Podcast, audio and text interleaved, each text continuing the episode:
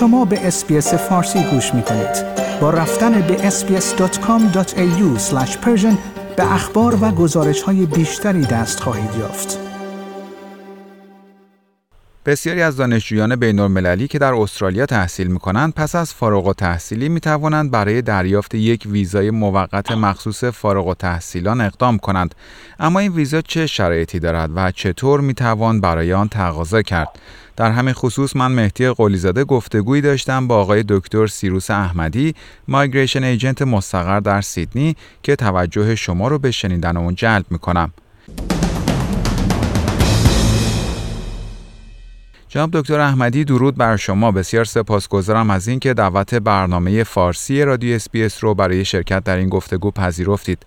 جناب دکتر، موضوع گفتگوی امروز ما ویزا یا ویزاهای موقت مربوط به فارغ التحصیلان هست.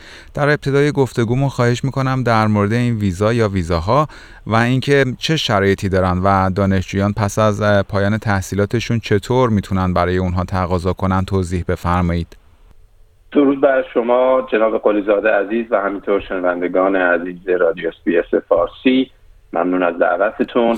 ببینید ما خواهش می‌کنم من ما دو تا نوع متداول گریجویت ویزا داریم که یکی برای فارغ التحصیلان دانشگاه‌های خاصی در رشته‌های مهندسی از خارج از کشور هست که اون یک کاتگوری جداه، ویزای ساب کلاس چهارصد و هفتاد و شش بهش میگن و همونطور که عرض کردم فقط برای رشته‌های مهندسی و فقط فارغ التحصیلان اون دانشگاه‌های خاص که بر ما ایرانی‌ها مثلا فقط دو تا دانشگاه رو فارغ التحصیلان مهندسیشو می‌پذیرن، یکی دانشگاه امیرکبیر، یکی هم دانشگاه تهران. بله.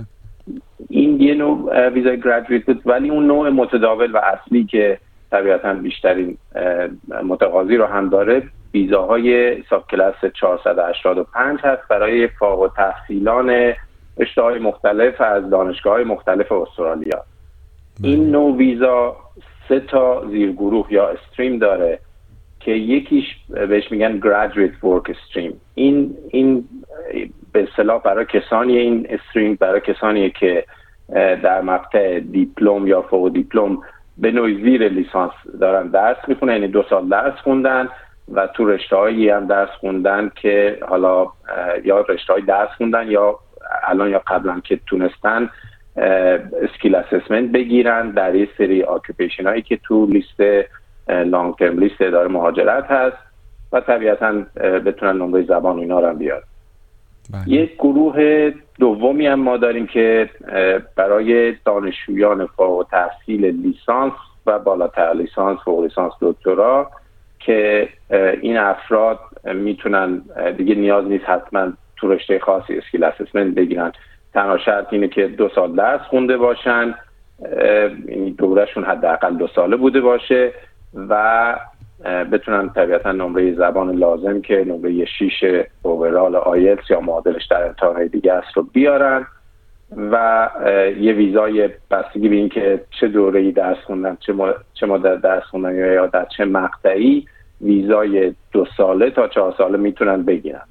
مثلا کسی لیسانس گرفته میتونه یه ویزای دو ساله بگیره، اگه کسی فوق لیسانس گرفته میتونه یه ویزای سه ساله بگیره، اگه کسی دکترا گرفته میتونه یه ویزای چهار ساله بگیره. بله. و یه گروه سوم ویزایی هم هست که این خیلی جدیده، در واقع از پارسال شروع شده، میگن همون همون همون پست استادی ورک استریم، فقط یه یکی دیگه اش بهش میگن سکند پست استادی ورک استریم.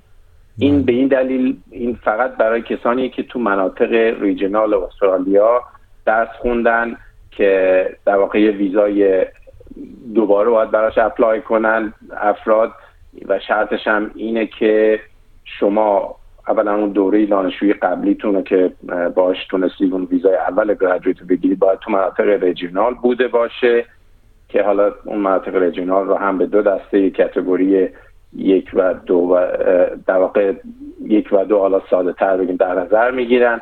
اون کاتگوری یکش یه سری از ریجنال ایریا هست، اون دوش بقیه ریجنال ها هست که حالا اینا پستکدا و ایناش تعریف شده، ولی به صورت خاص خلاصه اگه بخوام بگم مثلا شما اگه که تو سیدنی بریزبن و ملبورن درس خونده باشید جزء این افراد نیستید که این نوع ویزا رو میتونید بگیرید.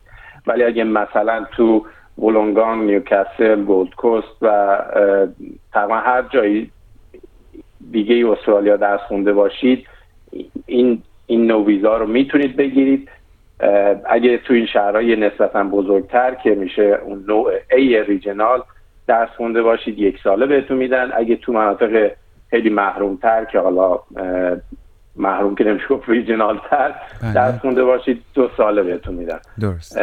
ولی لازمش اینه که اون ویزای گراجویت اولتون رو که گرفتید و همون مناطق ریجنال هم زندگی کرده باشید. یعنی نمیشه هر چند هم درس خونده باشید بعد از اینکه گراجویت ویزاتون رو گرفتید اگه اومدید شهرهای بزرگتر مثل سیدنی، ملبورن اینا زندگی کردید دیگه این ویزای دوم رو بهتون نمیدن. بله. جناب دکتر، افراد چطور میتونن برای این ویزاها تقاضا کنن؟ آیا باید منتظر باشن تا تحصیلاتشون تموم بشه و به اصطلاح فارغ التحصیل بشن یا قبل از فارغ التحصیلی هم میتونن پروسه تقاضا برای این ویزاها رو شروع کنن؟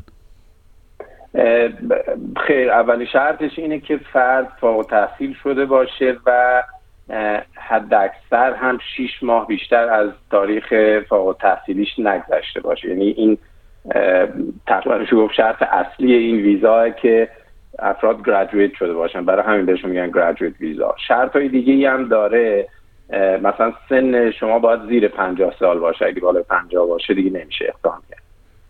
شرط دیگه اینه که باید یه ویزای دانشجویی داشته باشید که باهاش درس خونده باشید.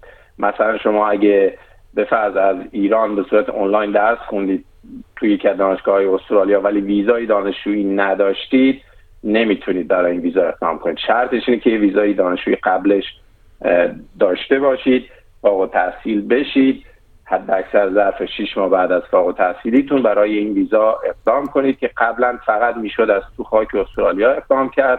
الان خوشبختانه به خاطر شرایط کووید اجازه دادن که افراد از بیرون از استرالیا هم اقدام کنن و همونجا هم اگه ویزاشون صادر شد، قبلا باید حتما تو استرالیا هم میبودن صادر میشد ولی الان میتونن خارج از کشور هم باشن ویزاشون صادر بشه. یا شرط دیگه ای که داره اینه که فرد نمره آیلتس شیش اوورال بیاره، هیچ بندیش زیر پنج نباشه و پلیس چک استرالیا رو باید ارائه بده موقع اپلیکیشن و همینطور هلت کاور یا اینشورنس داشته باشه.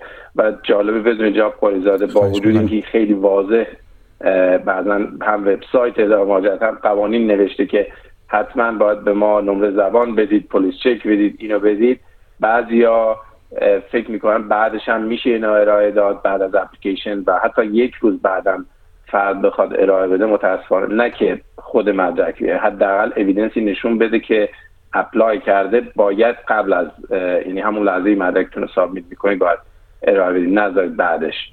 و خیلی ها بودن متاسفانه به همین دلیل ویزاهای گریجویتشون رد شده چون نشون ندادن که مثلا برای پلیس چک اقدام کردن یا برای آیلتس ثبت نام کردن یا چیزهای شکلی.